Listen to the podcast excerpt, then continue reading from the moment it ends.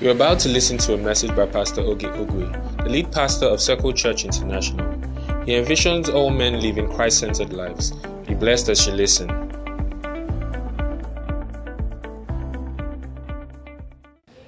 Are you ready for God's word? Yes, Say, I love my Bible. I love, my Bible. I love the word of God. Love word of God. It changes my life. Changes my life. It dictates who I am. I am who I am by the word. I do what I do by the word. I am not ashamed of the gospel of Christ because it is God's power towards me. It's the power of God towards salvation to them who believe. Say, I believe. Therefore, my life is changed. I believe. Therefore, my world is changed. I believe. Therefore, I am saved. I am not subject to my, to my emotions, but my emotions are subject to the Word of God. I am not a slave to my emotions. My emotions are a slave to the Word of God. I'm not enslaved to my feelings. My feelings are enslaved by the Word of God. No be my feelings will tell me what I go do. It's the word of God that'll tell me what to do. Hallelujah. Do you believe that? All right. Welcome to church. Let's get into God's word this morning. Philippians chapter 1, verse 25. Philippians chapter 1, verse 25. If the logistics team could be kind enough to get me a towel or a handkerchief, I'll appreciate that. Philippians chapter 1, verse 25. Everybody read Philippians 1:25 together. One, two, go. And having this confidence, I know that I shall abide and continue with you all for your furtherance and joy. Say furtherance in the faith, and joy in the faith. You know, spiritual relationships are defined. Spiritual relationships are defined. The reason you have a pastor is not so your pastor can meet your emotional needs. It'd be great if you have a pastor who listens to your emotional needs and is there to counsel you. But some pastors are not just great at giving relationship advice. You know, it doesn't come with the office, it's not an anointing. Some of us are good at it because we have experience. Amen. You are so you know that thing where they say you turn your mess into a message. Yeah, that's what most pastors do. A lot of pastors used to chop breakfast from what women have used pastors to see in this, this Nigeria. But your pastor is not there to give you relationship advice. Of course, there is the Bible's viewpoint on certain situations that the pastor should bring to you. But aside from that, that's not his responsibility in your life. Your pastor is not there to predict who will win the next match so you know where to place your bet. Amen. And if you're a betting person, stop. Is gambling a sin? I don't know. The Bible doesn't say anything about it. But it's not wise. it's not wise. Do you know when you know it's not wise?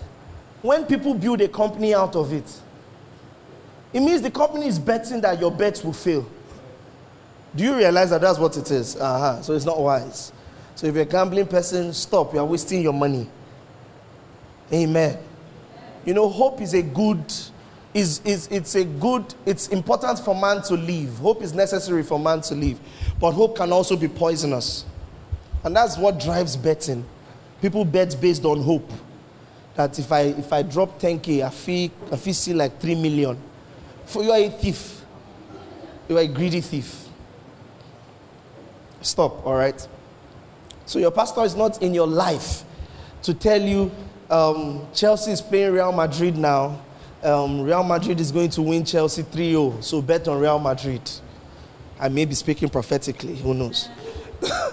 but bet, bet on Real Madrid or Man U is playing whoever bet on these people. That's not your pastor's duty in your life.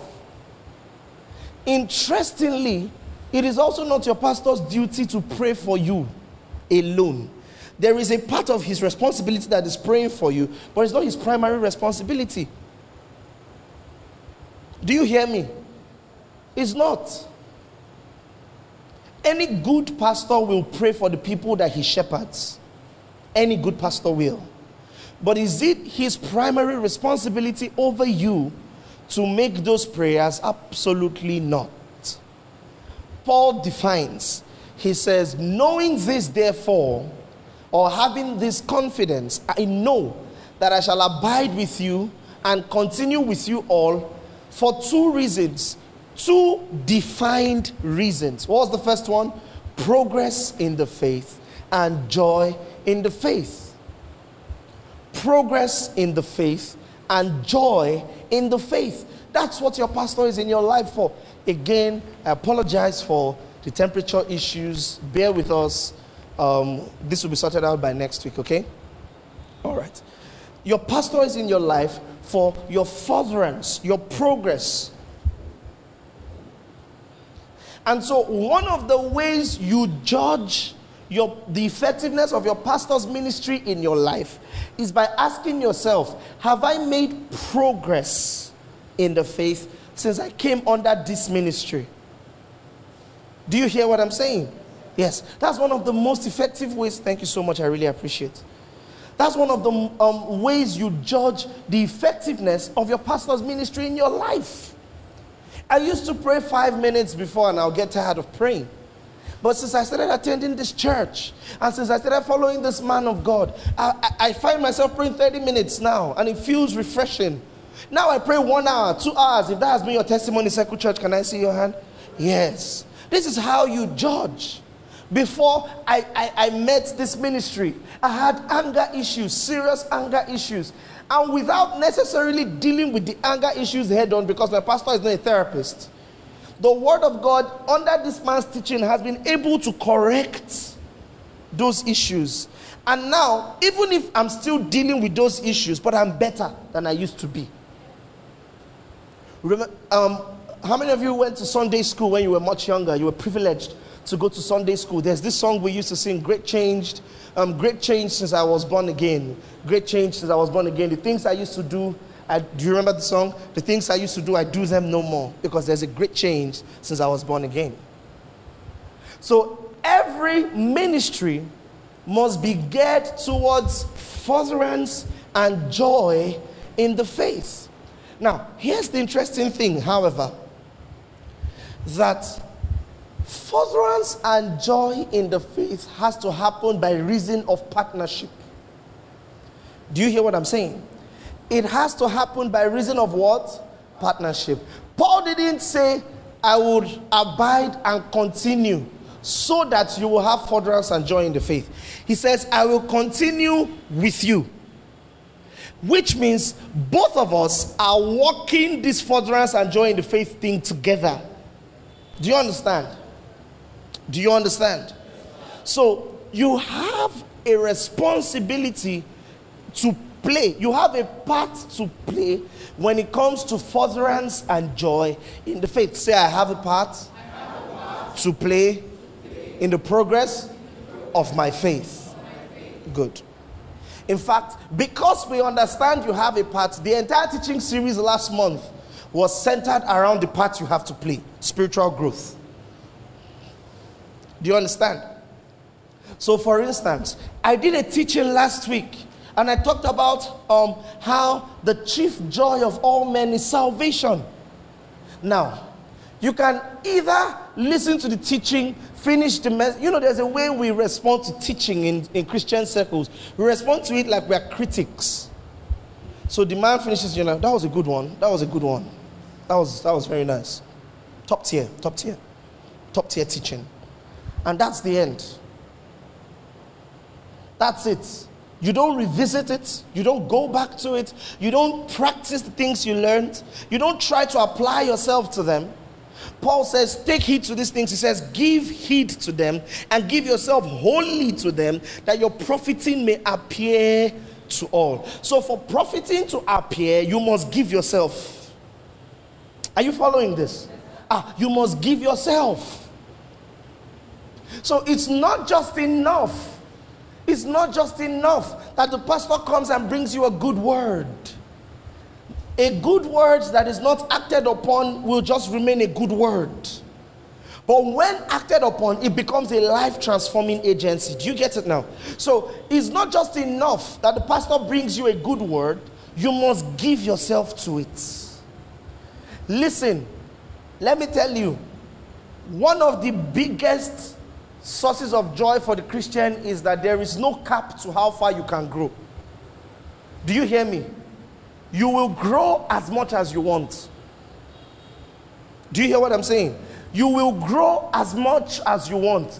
Have you seen any Christian and you admire their Christianity from afar? I want you to know that whatever you admire and you see, you can be.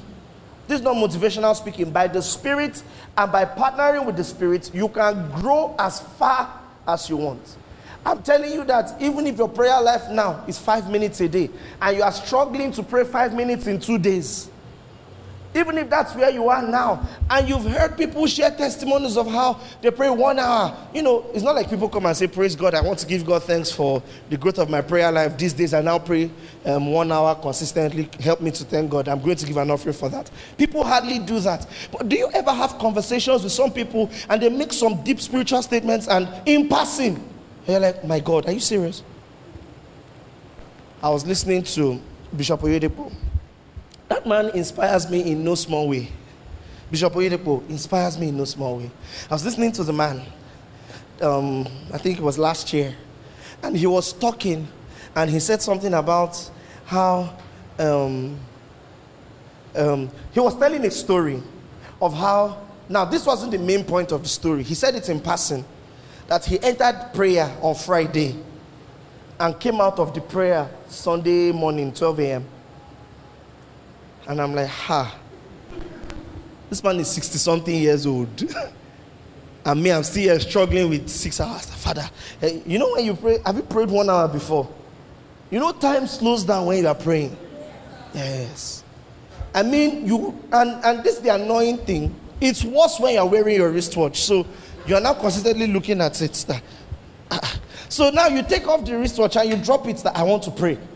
I want to pray. You remove the wristwatch, remove your ring, remove your tie, remove everything. I'm ready to pray. Then you begin to pace the room.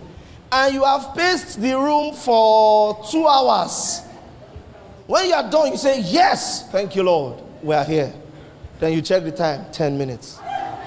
You're like, So wait, so you mean I still have to do this another 12 times or 11 times? So you hear people's testimonies and you see all these big feats that they achieve. And you wonder to yourself, is this a grace? Do you know that prayer is not a grace? You know, I prayed, I prayed over the prayer requests. I've been praying over the prayer requests that you people um, kept at the miracle service. And what I do is I bring out the prayer request and I read through it and pray through it. And um, I couldn't help but notice some people writing things like, I need, um, so part of your prayer request is that I want my prayer life to be better. That's not a prayer request. Amen. Amen. You don't pray for your prayer life to get better, you just fix it. How do you get your prayer life better? By praying. Praise the Lord. Amen. Praying about what? We don't know, just pray.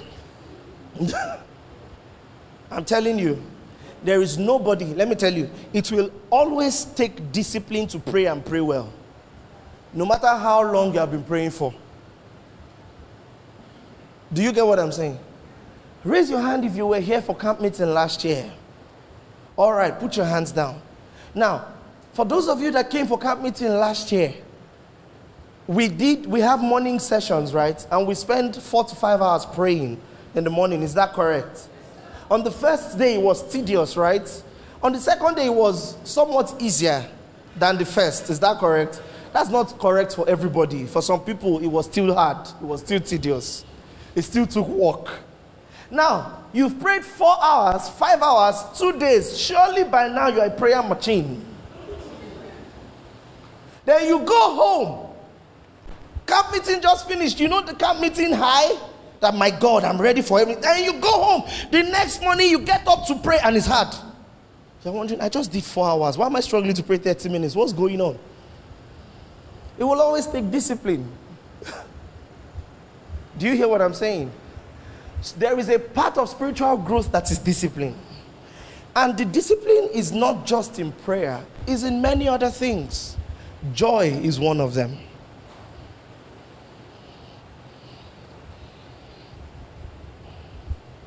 Praise the Lord. Listen, if you don't learn discipline as a Christian, you will there will be so many contradictions in your life. You know what discipline means? Discipline is, you know how people put on Twitter, they will say, Me to my feelings. Nobody you go tell me what I go do. That's discipline. When you tell yourself that my feelings won't tell me what to do.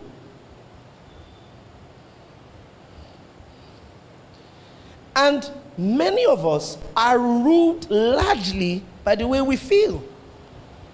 Our feelings many times dictate what we do. And so you keep seeing um, promises and realities in scripture that your life does not align to or align with because of indiscipline. And when we're talking about discipline, one of the easiest things to talk about um, around discipline is prayer and Bible study. But there are many other places where discipline is necessary. Do you know that you need discipline to not be covetous? Especially in this Instagram generation. You know, we live in a generation where social media encourages people to post the best part of their lives without the stories that led up to that best part. Do you get what I'm saying? So you see a couple that fights for a living I mean, all they do is fight in that marriage. But then nobody will be fighting in public now, or most people don't want to fight, so you package outside. All smiles, post pictures, put online with hashtag his name, my name 2022. And then you post it online, and then everybody now starts, oh, God when, God when, God when, God when what? Do you want to be fighting like them?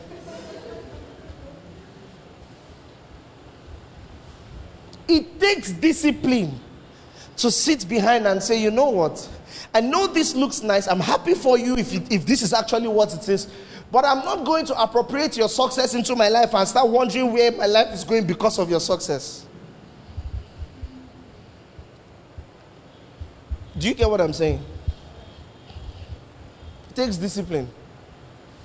It also takes discipline to be joyful at all times that regardless of the situation I'm facing, I will command my body to be joyful. That also takes discipline. So Paul says, knowing this, I will continue with you for your progress and joy in the faith. In the Word of God, progress begets joy. One of the ways you know you are growing as a Christian is joy. And I explained to you last week there is a difference between happiness and joy. Do you understand what I'm saying? There is a difference between happiness and joy. Happiness is that emotion that makes you feel good at all times. Joy is a decision.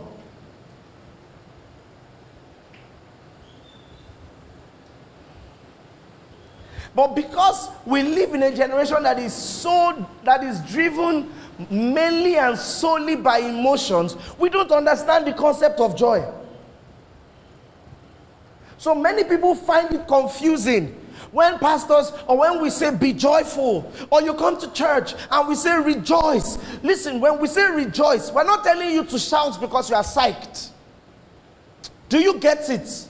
When Paul said, Rejoice always, again I say rejoice. He wasn't telling you be psyched at all times. Have good vibes at all times. Listen, it is difficult to have good vibes in the economy that we are living in right now.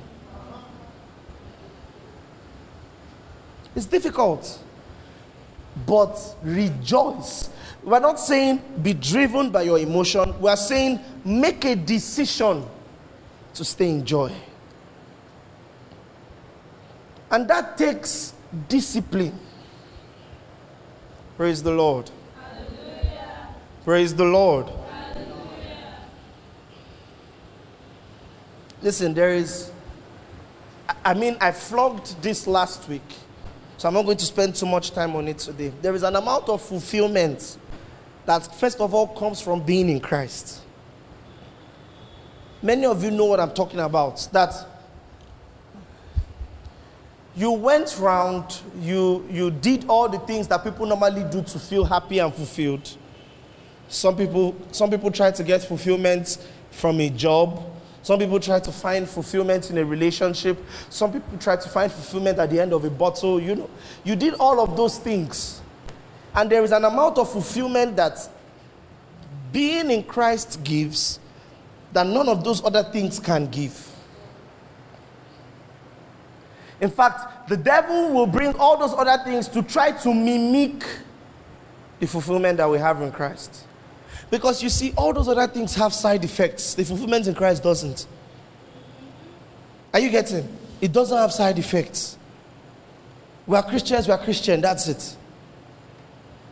No conditions, no, just believe in Jesus, that's all. And it changes your life. And that should be your first and primary true source of joy. Not, not whether there's food on my table, not whether I have a car to drive, not whether I'm broke today or tomorrow. My first and most important source of joy is Christ. Praise the Lord. Praise the Lord. And the interesting thing is that joy is a predictable part. Like, see, joy is a predictable product of ministry. In Acts chapter 8, verse 8, the Bible tells us how Philip went into the city of Samaria in Acts chapter 8, and he had preached to the city of Samaria, and this was the result, and there was great joy in that city. When you receive the gospel, your response should be joy. There, listen, there's a way you must condition yourself to respond. What I'm teaching you is. Hmm.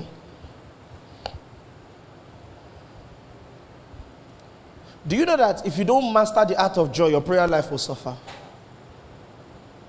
If you don't master the art of joy, your prayer life will suffer. Raise your hand if you've ever been in a situation where you know you ought to pray, but you don't even have the will to pray. Raise your hand. It is mastering the art of joy that will get you to pray, even when the will to pray is not there. Are you following this? Yeah. You must master it. It is, it, you must program yourself. That's why we call it joy programming. You, you must pro- see what is programming? Programming is, is leaving a set of instructions that a system will run by. That's programming. You must program yourself to be to respond by joy. And it doesn't begin in difficult times. It begins here.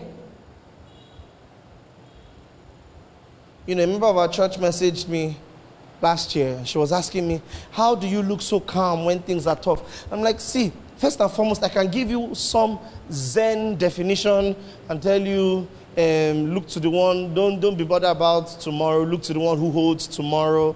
You know, I sound like Oogway from Kung Fu Panda, even if our names sound, um, sound alike. I can do all of that. Or I can just tell you the truth. I have the Holy Ghost.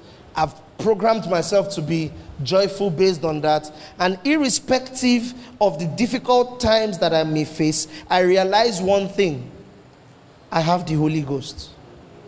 So there is an instruction Paul gives that is difficult to understand. This is the instruction Count it all joy when you are faced with diverse temptations. Do you know how weird that instruction is?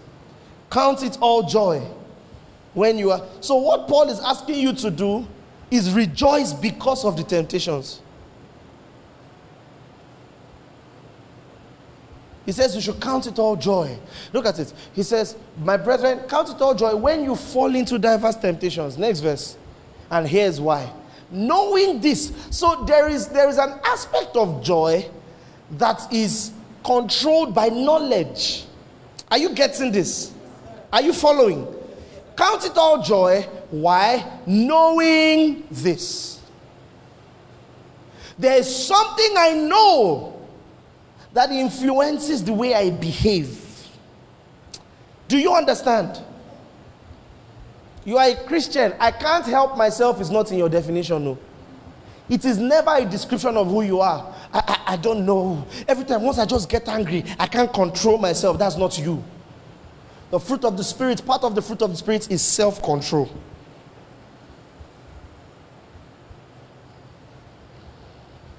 Praise the Lord. The last, the last teaching in this series, I'm going to talk about kill joy, things that kill your joy. You know, one of them is self pity. You know, one of them is self pity.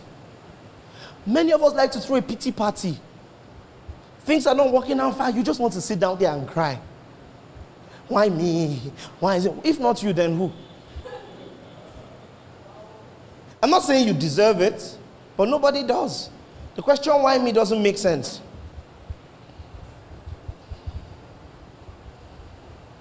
I've not done anything wrong to deserve this. Nobody has to do anything wrong for bad things to happen to them. Amen. Amen. We are human beings, it is part of the package. bad things happen, full stop. Of course, we believe in favor, divine protection, and all of those things come to play. Now, this is another part. Because we don't know all the things about the spiritual realm, we often think that favor and divine protection don't work for us. We don't know how many things favor and divine protection have brought for us. But because God doesn't come announcing that you see this job you got, don't think it's because you got first class. Oh. uh, see this other person now, he was more qualified than you. I, I'm the one that. Because God doesn't do that, we just say, ah, first class came out, got the job, I'm good, let's go. But that was favor. And so when things go wrong, we, many of us like to sit down and throw a pity party. And you know the devil is an expert at that because the first thing he does is he makes you isolate yourself. You think you are the only one that is happening to. Has raise your hand if this has ever happened to you. That somebody comes to complain to you about how hard their life is. And then when they finish complaining to you, you just smile because you have it harder. Raise your hand. And then you are now thinking to yourself, you don't want to do that thing that Nigerians do where we compare our suffering with the other person's suffering. But you're thinking to yourself that if you are behaving like this, what, what should I do? Should I kill myself?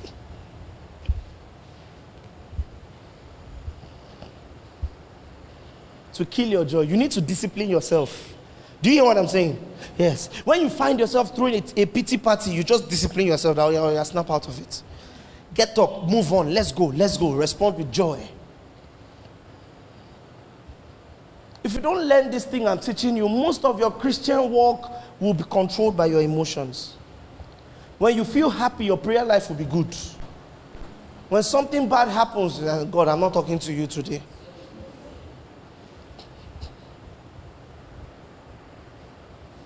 Praise the Lord. Praise Jesus.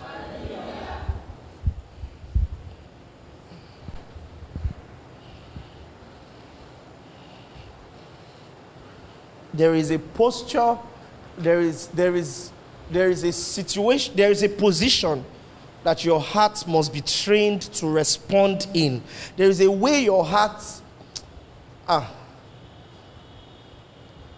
When you read through scripture, you realize that, especially in the New Testament, when joy is talked about, is not talked about as something you have no control over, but something you must initiate. Do you get what I'm saying? And a major difference between the Old Testament and the New Testament, and I want you to pay attention to this, is that in the Old Testament, the Lord gave the children of Israel laws to try to regulate them from the outside. But those laws could not change their lives. You know why? Because when your heart is hardened, it's not water from outside that softens it. Are you getting what I'm saying? Yes. It must first be broken. Do you get it? So those laws had no ability to influence them. Have you ever poured water on rock before? What happens when you pour water on rock? It just pours off the rock. It doesn't seep into it.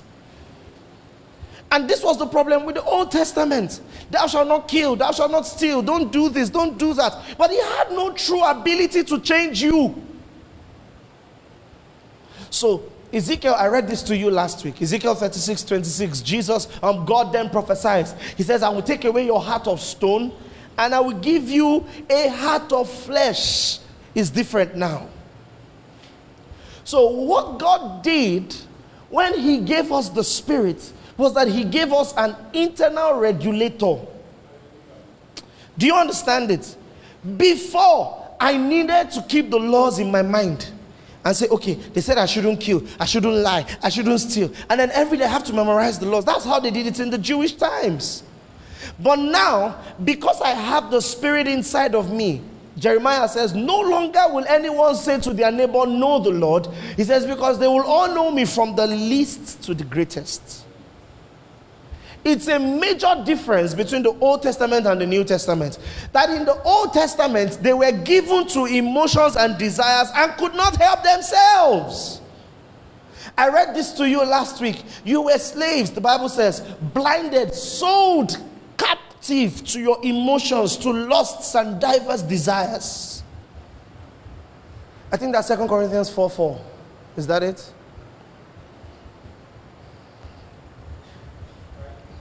Or Titus 3 3. Titus 3 3. But when the Holy Spirit came, that captivity was lifted, and now, because of the Spirit of God, you can decide. You know, in the Old Testament, anger was a justifiable reason to kill a person. When you read the Old Testament, it seems, it seems like people just did things because they were angry. Did you ever read about Moses, who was the meekest man in all of the earth? I hear. Moses walked into a tent, saw a guy sleeping with a woman illegally. And do you know what he did? The Bible tells us he took a spear. It was Moses that did that, right? Who did it? Who? Hophni and trusts the spear through the. What kind of. Are you mad? Why would you do something like that? Under the old covenant, they were just ruled by their passion. If I'm feeling angry, as if they do me, as if they ought. But when we come into the new covenant, we are no longer just ruled by passion and pleasures now. We have the Holy Ghost to regulate us from the inside.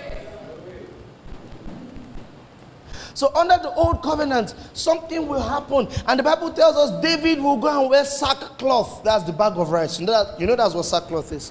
Bag of rice. He'll go and wear sackcloth, pour ash on his head, and sit down for days and be mourning. Under the new covenant, when something bad happens, the Bible says, Come boldly. Do you see the difference? In the old covenant, David will cry, Cast me not away from thy presence, O God. Take not your Holy Spirit from me. In the new covenant, because we have an internal regulator, come boldly. So the excuse can no longer be that I don't feel like it. Because now I can pray even when I don't feel like praying. And listen, you haven't truly learned how to pray until you pray, until you learn how to pray when you don't feel like praying. Do you hear me? And if you only pray when you feel like praying, you're in trouble. Because we don't always feel like praying. Is that correct? you don't just wake up and then what you are craving, you're like, ah, what's, what, I, what I'm craving now is 10 hours prayer. Lord, lock myself inside one hot room, fire prayer, steady, 10 hours. Many of us don't crave that frequently. Is that correct? And so, if you only pray when you feel like praying, you will never have a prayer life. You must learn how to pray when you don't feel like it. In the same way, you must learn to command joy when you don't feel like it. Amen. Now, this is another interesting thing to note about joy. Joy that is not expressed is not joy.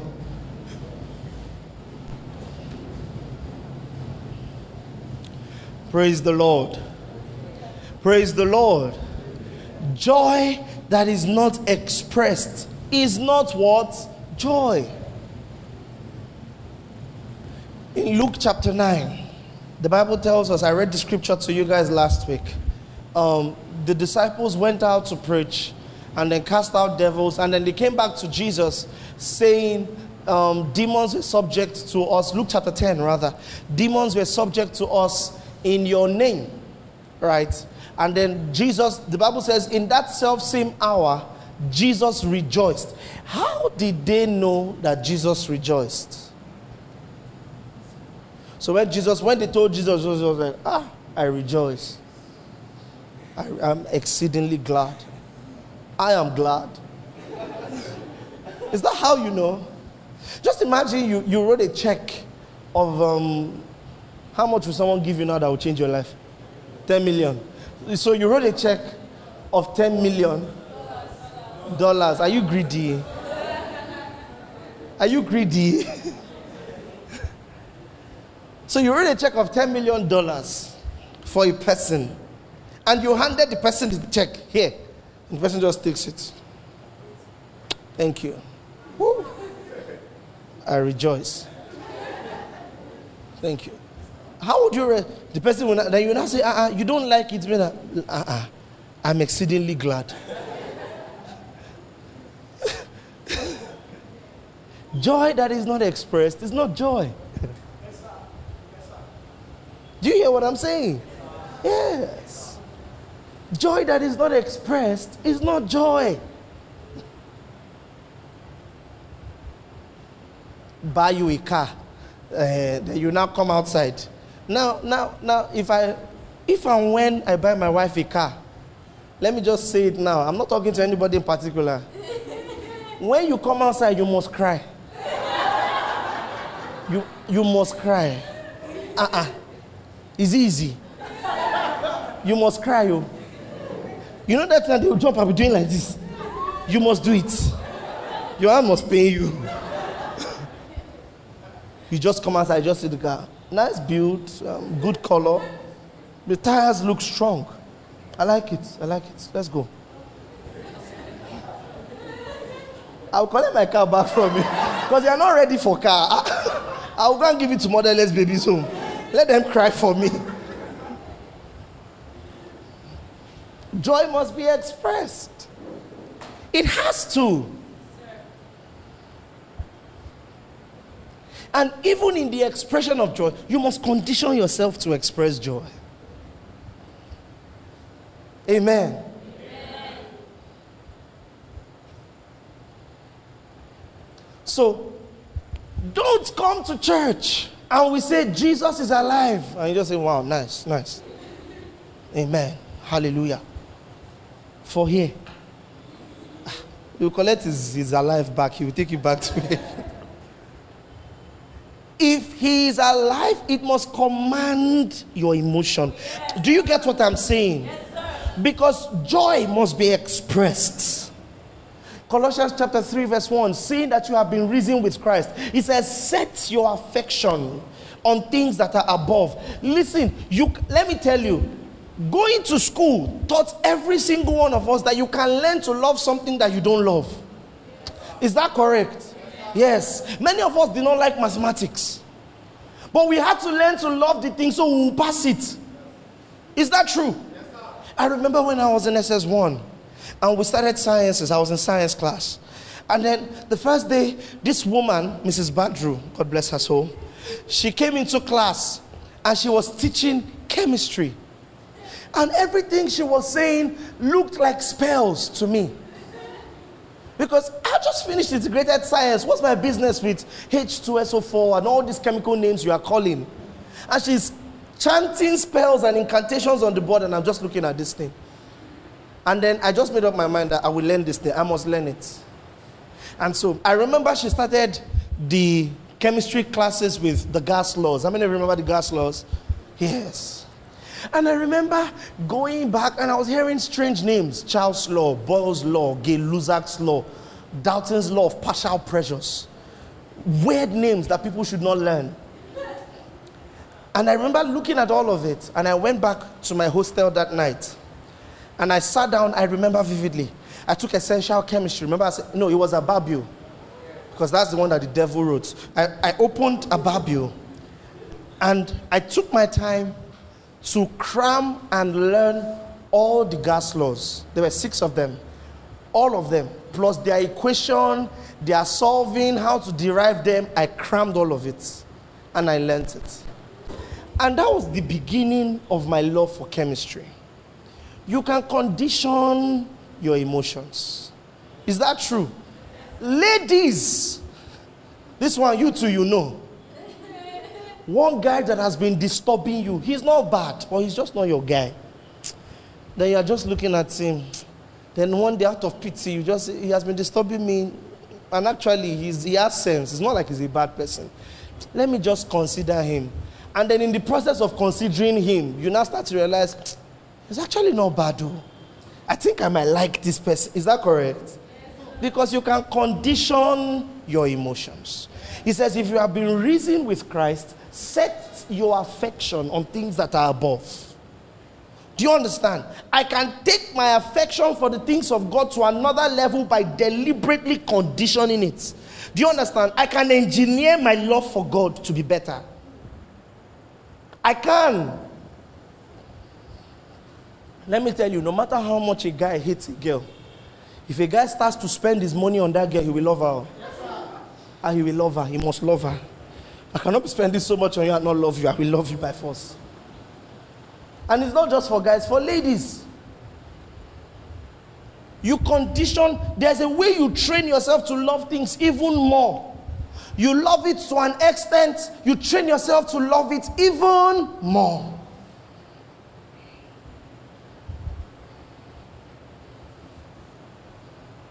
Praise the Lord. Have you met people that love cars? So I'm telling you, this one is a twin turbo engine with V8, this one, and that one, so liters. And you're just wondering, where did you learn? Do you know they took time to go and research and find out all of those things? They hear there's a car exhibition going on, they just go and watch, just sit down and be watching it. They will doze off in the middle, they wake up and continue. Is that correct? Amen. Here. Some of you stand some of these big brother Nigeria celebrities. You love them. It's okay to love them. Somewhat okay. now, you love this person. That's the end though. You're not marrying this person but you are following the person, you know their birthday, you know. You conditioned yourself to get there. Do you get what I'm saying? And in the same way, when you want to stop loving a thing, you know what to do. Is that correct? You know what to do. When you realize my love for bags is getting too much because it's now unhealthy, you start giving out those bags. Is that correct? Is that correct? Ah, you must give them out. You start giving out those bags. You start giving out those shoes. Oh, my love for this thing is getting unhealthy. I, was, I will remove myself from where they are talking about it all the time. Do you know what is weird though? Many of the things we do to stop loving a thing, we unconsciously do to the gospel and Christianity. And so, without knowing it, our love for the gospel begins to wane, it begins to die and you don't know it. Then weeks later, months later, years later, you now start to wonder. I remember when I was on fire for God. Have you heard older people say that? What happened? It's the same way. You stayed away from where they were talking about it. You stopped spending your money on it. Do you get? You stopped finding, stopped trying to find out what's new around this thing. What's going on here? You focused on something else. You can set your affection it means setting my affection means that I can come to church. On my way to church, I mean, I was impeccably dressed like this. My brother is dressed in white and white, looking like the Holy Ghost. And then I was coming to church. It rained that morning, and somebody splashed water on my white and white. And I can still get to church And regardless of how annoyed I feel, when it is time to worship, I leave the anger outside the door and lift up my hands.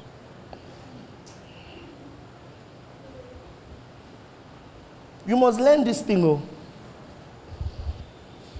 Because let me explain something to you. Let me just give you people a scope. We are doing one long teaching series.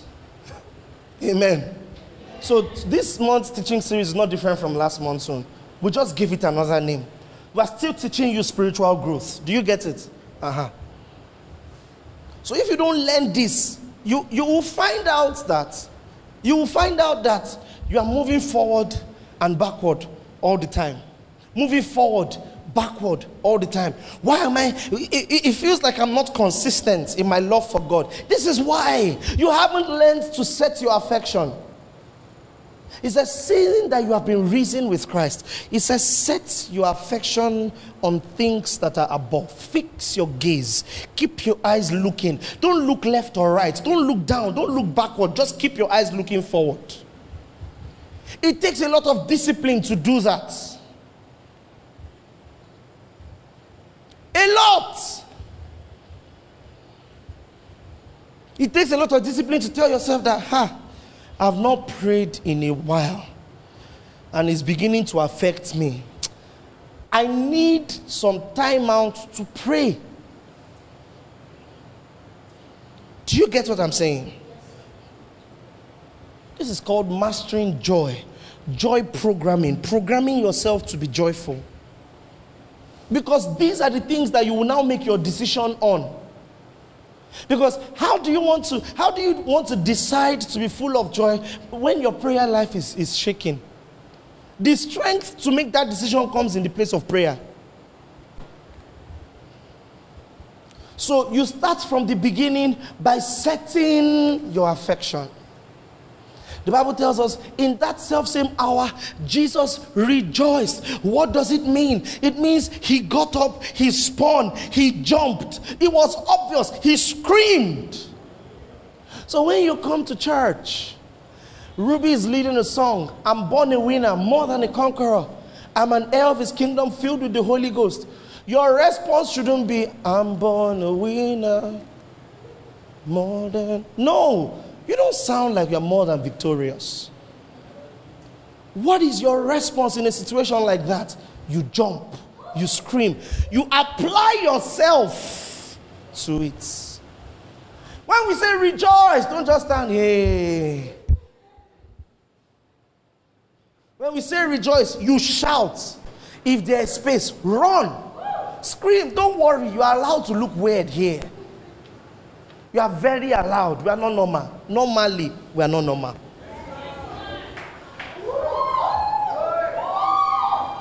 Do you get what I'm saying?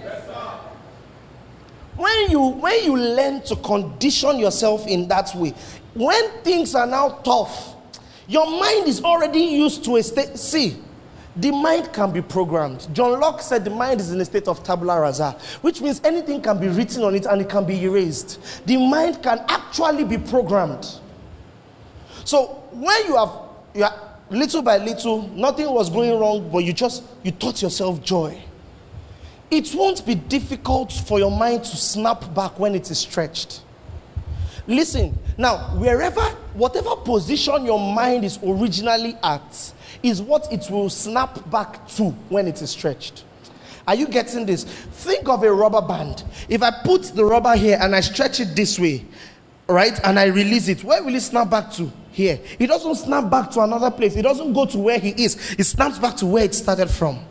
And so, if I condition my mind to be in a state of joy, when my mind is stretched, it will snap back to what? Joy. But when I condition myself with worry, and you know, this generation, the one thing we are good at is giving nice sounding names to terrible attitudes. So you are given to excessive worry. You now say, I'm an overthinker. Behave yourself. Behave yourself. Say, we overthinkers. I read, I read an article. When you are dating an, an overthinker, you are not an overthinker. You are a child of God. You are given to excessive worry. I need to work on this excessive worrying habit. And when you give yourself to excessive worry like that, when you give, what happens is when your mind is stretched, it will snap back to what? Worry.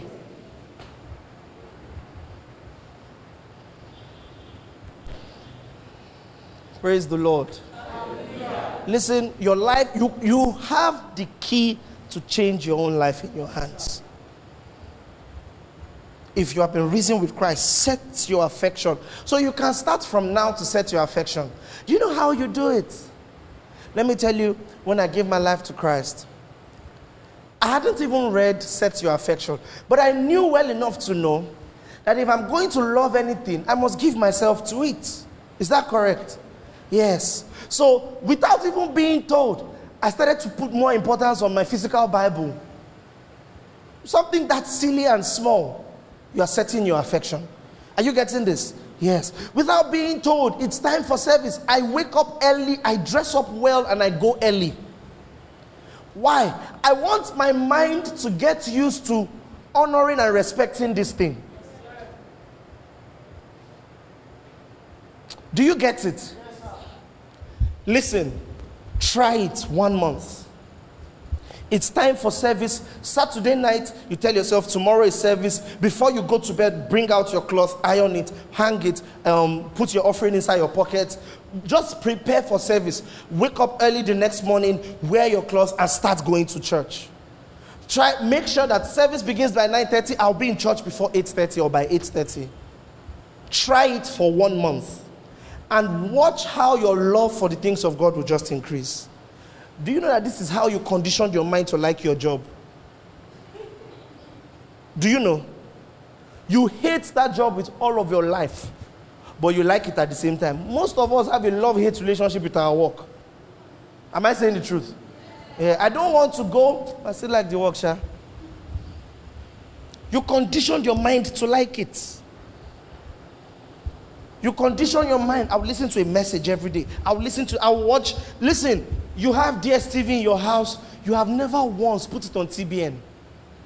I'm talking to you. You have never one day, you have not accidentally strayed and landed on TBN. Let's say that, okay, not everything they're teaching there is accurate and correct. I agree. But at least just stray. Uh, uh, what's this? TBN? Let me watch it. Never. But you have DSTV in your house.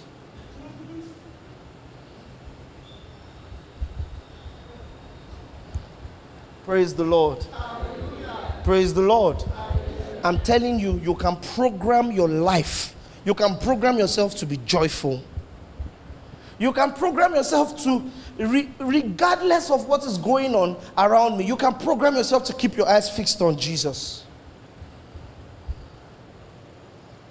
And, and it's in the things you say.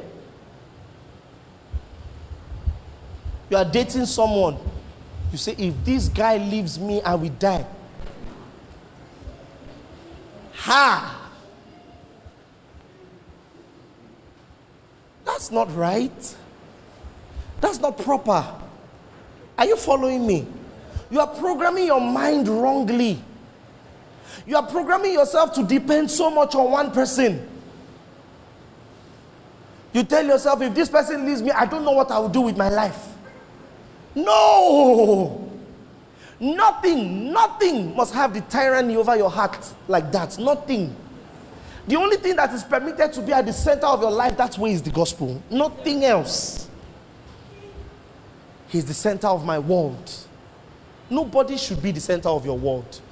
Nobody is big enough to be the center of your world, not even you. Do you hear me? You are not big enough to be the center of your own world. You, you want to hold your world together, you. Have you seen the job you've been doing so far?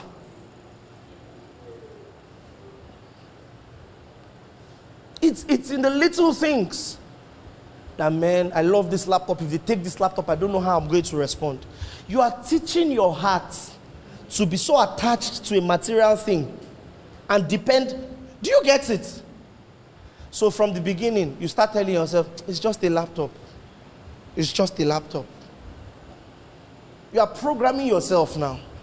Listen, whether you do it deliberately or not, you program your heart. Do you know? The programming happens deliberately or not deliberately. Wouldn't you rather do it deliberately? Wouldn't you rather do it deliberately without knowing? You program your heart, and other things program your heart deliberately or indeliberately.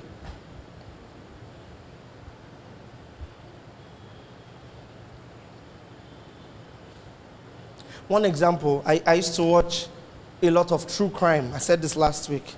I used to watch a lot of true crime, and um, it's, it's, not, it, it's interesting. Let me not say nice, but it's interesting. But how many of you watch true crime like me? So, serial killer shows, people stalking people, obsessed, horror. Raise your hand.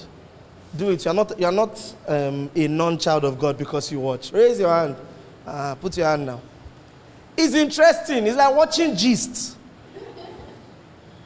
Right? But then I now realized I started to become paranoid. Have you seen Final Destination before? How that movie makes you paranoid. I, I just started becoming paranoid. I, I want to sleep at night. I'll lock the doors, lock everywhere, put off the lights, then start going around again. Am, am I sure the doors are locked? Can they enter from? I, am serious. I, I started to feel unsafe in my own home. When I'm watching shows where people break into people's houses, hack them into pieces, why would I start to feel paranoid? I've programmed my mind wrongly. Do you understand? So I told my wife that, see, I know you love them, I love them too, but please let's not watch again, eh? It's not healthy for us. Something is programming your mind, whether you know it or not.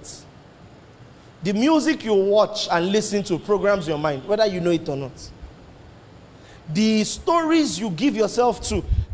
Raise your hand if your parents watch a lot of African magic.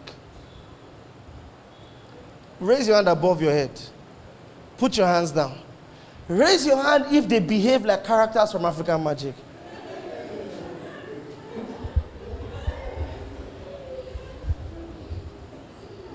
I love our daddies and mommies, but this is true. Put your hands down.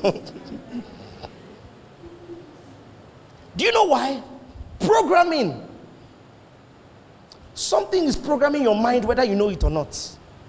Twitter, Facebook. You know, our parents is TV, for us is social media. Something is programming your mind whether you like it or not. Have you ever asked yourself, who determines what a trend is? Like suddenly everybody wants to start wearing pencil trouser. Why? Why? Programming. Some celebrities are wearing it on Twitter. It looks nice on them. And subconsciously, our minds now programmed to this is what looking nice should be. Do you understand? Listen, something is programming your mind whether you know it or not you will see a guy that has never dated a girl in his life saying, Fear women. Fear what? because it's going around on social media. Say, Fear women. And without knowing it, by the time you meet a lady, great person, loves God, loves you with all of her heart, is giving you everything, but because your mind has been programmed that women are wicked, you have trust issues towards her. It's true. So, wouldn't you rather program it deliberately? That, ah, okay, let me start programming it on the Word of God. That's why I made us make those confessions before we started. The Word of God will determine what my life will be. Are you getting what I'm saying? Yes. Because I know that the Word produces joy. Acts 8, when the word of God was preached in, in Samaria, the Bible says, great joy filled the city. And it will take discipline to program yourself. So you go online, and then, you know, some people make a habit of just spreading bad news. They, they dedicate their Twitter accounts to spreading all the bad news that's going on. And so you go online and all you are seeing is bad news, bad news, but log off, log off, put off your phone. Go and pray. Stir up yourself. Because without knowing it, you will internalize all the negativity you are seeing outside and start to wonder why you are feeling disconnected from everything. Do you know, do you know what is funny? You may be having one of the best periods of your life right now. But because of all the bad news you are seeing online, you say, man, this period is so tough. You just got a new job, you are dating a guy of your life, you are having a great time, really. Man, this period is so tough. What happened to you? Nothing really, it's just generally tough. I'm depressed. You are depressed.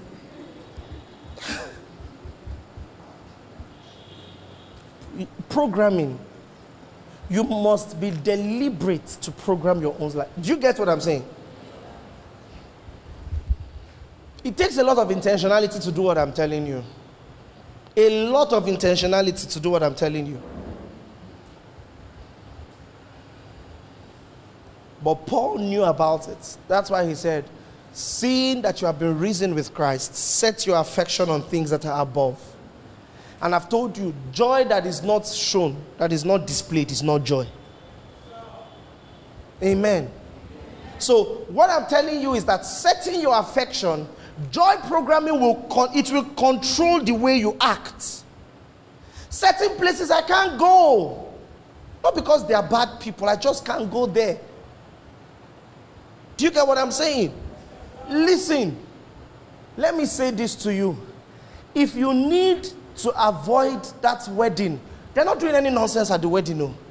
But there is this jealousy in your heart that God, what of my own? If you need to avoid that wedding to guard your heart, avoid it, apologize later.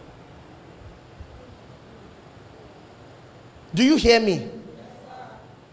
If you need to unfollow the person to guard, unfollow them, apologize later. Instead of going for the wedding and behind the person in jealousy from afar. That God, she was not better than me. You know, I found that life is very funny. When we were in, sec- when we were in the university, there were this group of girls that were, I don't, they were not bad girls, but they were the loud ones, the ones that used to go out of school for parties. You know what I'm talking about? Those kind of girls. The ones that everybody will now, you know, when they are preaching with them, they'll not say, let them keep doing like this. When it's time to settle down, nobody will marry. You've- You've heard that before, right? Yes, they married first. Yes. They ma- and, and they have two kids now.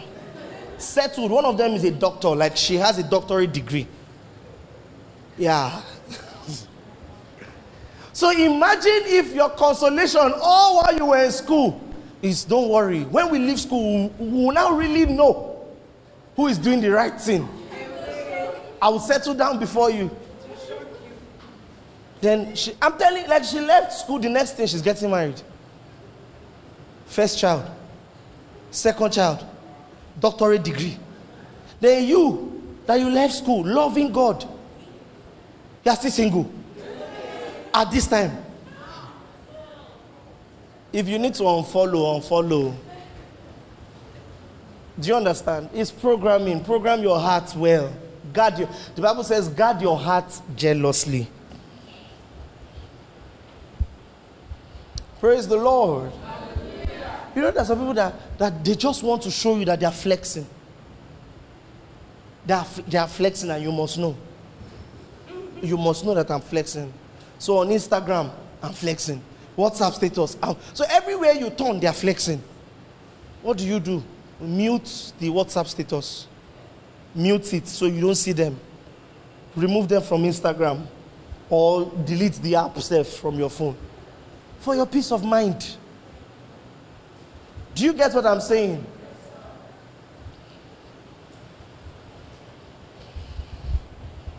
But above all, I want you to learn that you can condition yourself to respond in joy.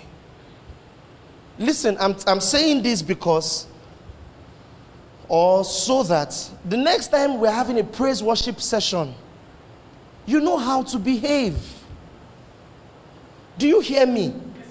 You know how to behave. It doesn't have to be a song you love for you to respond to it. Listen, in Christianity, we don't respond only to melody, we respond first to knowledge. Do you get what I'm saying? So the melody may not be great, but the wordings are, are so powerful. So what do you do? You respond to the words. Amen. Stop waiting for the song. You know, some people will sing, some people will say, some praise worship leaders, when they lead songs, there's no spirits in what they are leading. I agree, some people don't pray before they come and lead worship, and so they are just entertaining and they go. But even then, you that you have a prayer life, you must be able to draw the worship out of the entertainment. Do you get what I'm saying? I know that you are singing to entertain us, but boy, are these lyrics good. Remember, count it all joy, knowing this. So your knowledge leads you in the right path when it comes to counting it all joy. Knowing this. So um, we might come up we might come up on a Sunday morning and decide the song we want to sing is, you know, morning devotion songs. I know my Redeemer liveth. I know my Redeemer liveth. Listen, go beyond seeing it as morning devotion song to is it true that my Redeemer lives? Boy, I must rejoice. Do you understand? I will respond differently now. When you think about this, now go back with this mindset. Some of those songs you used to sing when you were much younger, you just realize, boy, was this song good or what? I mean, I love the man of Galilee, for he has done so very much for me. He has forgiven me all my sins. Is that true? He has forgiven me all my sins and sent the Holy Ghost to me. We sang it out of compulsion, then sleepy eyes. He has forgiven me all my. But now I'm much older and I know the gospel. I know I, I must count it all joy. Do you get it? I can't just respond the same way. We're not here to be excited or entertained. Do you hear what I'm saying? It's not about entertainment. So, how I respond in church is different. How you respond to the teaching of God's word. Don't wait till the pastor starts to wax philosoph- philosophical or starts to ginger before you are now excited. No! There are certain things said from scripture that must trigger your joy. You must learn to count it all joy. And remember, I told you, you will first of all program it before it becomes automatic. Do you get it? So you learn to rejoice to it before, like when you don't feel like rejoicing, until such a time where your heart now gets the memo that whenever we hear this, we must rejoice. Yes, I'm telling you, this thing is real. I remember 2019. so, this it, it, was around 2018, 2019. I learned this joy thing. So I started to program my heart. And I remember one day I was on a bike, and the bike was passing somewhere, and I heard a song and the lyrics of the song, and subconsciously, without knowing, I lifted up my hands on the bike. I looked so weird. I looked so weird. When I realized, ooh, I'm on a bike. But I want you to get there. That certain words trigger you for the better. Not, do you get it? Just like, just like certain things trigger some negative reactions in certain people, certain words, certain things about the gospel must trigger you for the positive. Do you hear me? It must, it must, it must trigger you. There is a response that we should get used to. When I say Jesus is alive, there's a response I want to hear. Do you get what I'm saying? Yes.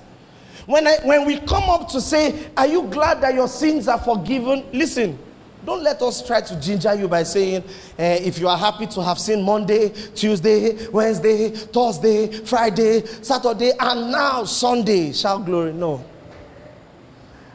Are you glad that your sins are forgiven or what? Yeah. You respond differently.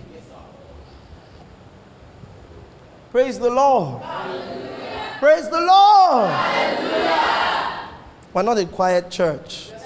We're not quiet. Normal people, they are normally quiet. They usually act put together, comported, but we are not normal. Do you understand? Paul said, Be not drunk with wine wherein is excess. Which means being drunk is okay, just don't do it with wine. He says, Be drunk with the spirit. There's a way drunk people behave. They're always talking, they're always singing, they, they stagger normally. They don't act normal. Do you understand what I'm saying? Yes, we are drunk people. We act like that. Let a stranger walk into church and why are they always happy? Why are they always shouting here? What's going on? Yes. I know when you were younger, you used to make fun of those people that when they're preaching, they'll be shouting, Preach, Pastor, but you are now those people, oh. Yeah, you will shout from where you are. Yeah, the word of God gets me. It gets me excited. Praise the Lord. It gets me excited. Amen. Listen, when you condition your mind, it will, it will no longer be difficult to pray. I mean, you just listen to one message. As the pastor is talking, prayer is stirring up inside of you. Are you getting this? You begin to speak in tongues under your breath, waiting for the pastor to release you. Get up on your feet to pray, and then you start to pray. Yes. The word of God must command your emotions. It must. It must command your desire.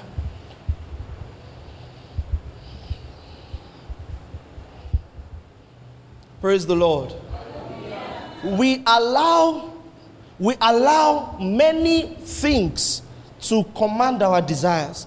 How about we give the word of God a trial? Praise the Lord. Have you seen football fans? How they behave when their teams lose?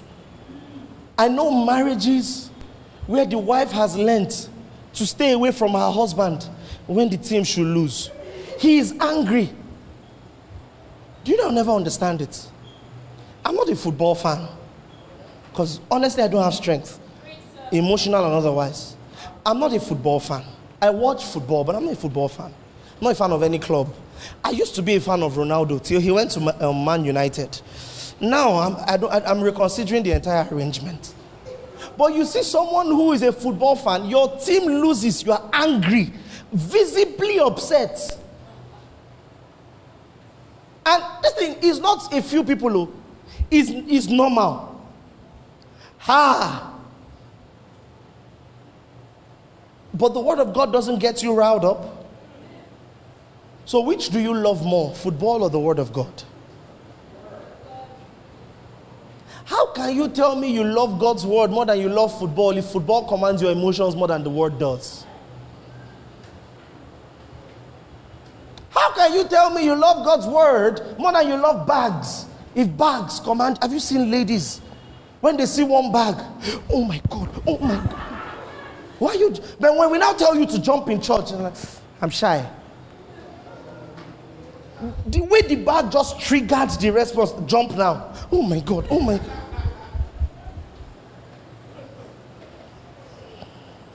But which do you love more, the word or your bag? Said the word, always the word. I tweeted something yesterday. Unashamed of the gospel should not just be a mantra on your bio, it should be a lifestyle you live. I love the word of God. Let it not just be on your bio, let it be your life. Condition your life. Learn to love this thing. Praise the Lord. Learn to love this thing. Are you excited for Sunday morning? Oh, I'm going to church. I'm going to hear God's word. It's going to change my life. Are you genuinely excited about it? If you aren't, learn it. You can learn it. You've done it for other things. Nobody really likes to write exams, but exam season, you will fetch water, you will put your leg inside, you will use blankets to cover your body, you open your book and you're reading all night. You that you normally love sleep. So we learn that we can forego some things that we think we love for some other things that we think we should love more. This is a great preaching because we are fasting next week. So you will practice everything I've taught you today next week. This not next week, this week that we're entering. So when it is time to fast, Don't pretend like nobody's watching me. I'm not going. Then when we come to church, shout glory, glory, oh glory. Fast. Who does the fasting affect? God? No. How does your starvation affect him? It doesn't. What are you doing when you are fasting? You are putting your leg inside water, staying up all night to read. It's the same thing. When you are fasting, you are staying away from things that please you, things that you love, things that you like normally. And what are you doing? You are diverting that attention, that time, that effort towards the things of God. So, in your fasting season, increase your prayer time, increase the number of messages you listen to. In your fasting season, come to church, go for meetings, pray more, study more. Praise the Lord. Praise the Lord. Media team, can you put up that scripture? Rejoice always again, I say rejoice. Can you put it up on the screen for me? Praise the Lord. We're going to practicalize what we just learned. Is that okay? Yes, Remember, I taught you progress and joy in the faith has to do with what? Partnership. So, I've done my part. it's time for you to do your part. The Bible says, rejoice. People don't rejoice sitting down. Amen. Amen. So, the Bible says, rejoice. Are you ready to do this? All right, everybody read Philippians 4 4 together. One, two, go. Rejoice in the Lord always. Again, I say, rejoice. Yeah. Woo! Woo! Glory. Woo! Hallelujah. Hallelujah. This this should be your response. Do you understand what I'm saying? Listen, secret. Times are not going well. You know that these periods where, have you ever heard of what is called Murphy's Law? And whenever something is going bad, whatever will go bad will go bad at the same time. It, it often happens to us. And there are seasons where you feel like that because everything is going bad at the same time. What do you do in those type of seasons aside from praying that those things change? Sometimes you just get into your room you lock the door and rejoice. Listen, when when you start, when you start, your mind will be like, what's this person doing? Why are you shouting? Don't you see everything that is going on? Regardless, what do you do? Hey!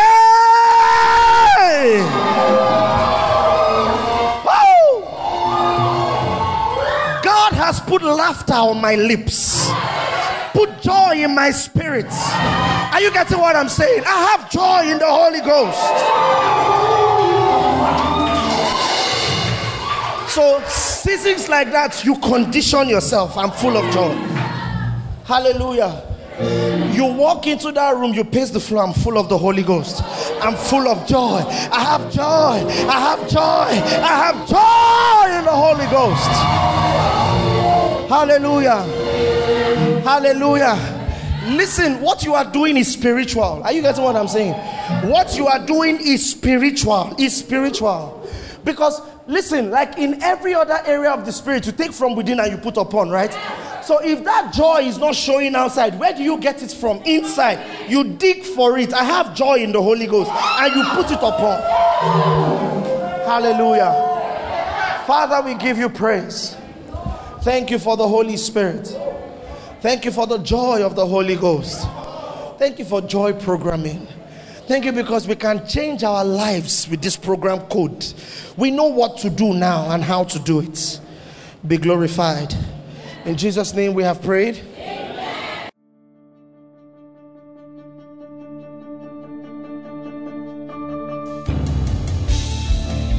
Thank you for listening. For more head over to circlechurchglobal.org or visit any of the church campus addresses on the website. God bless you.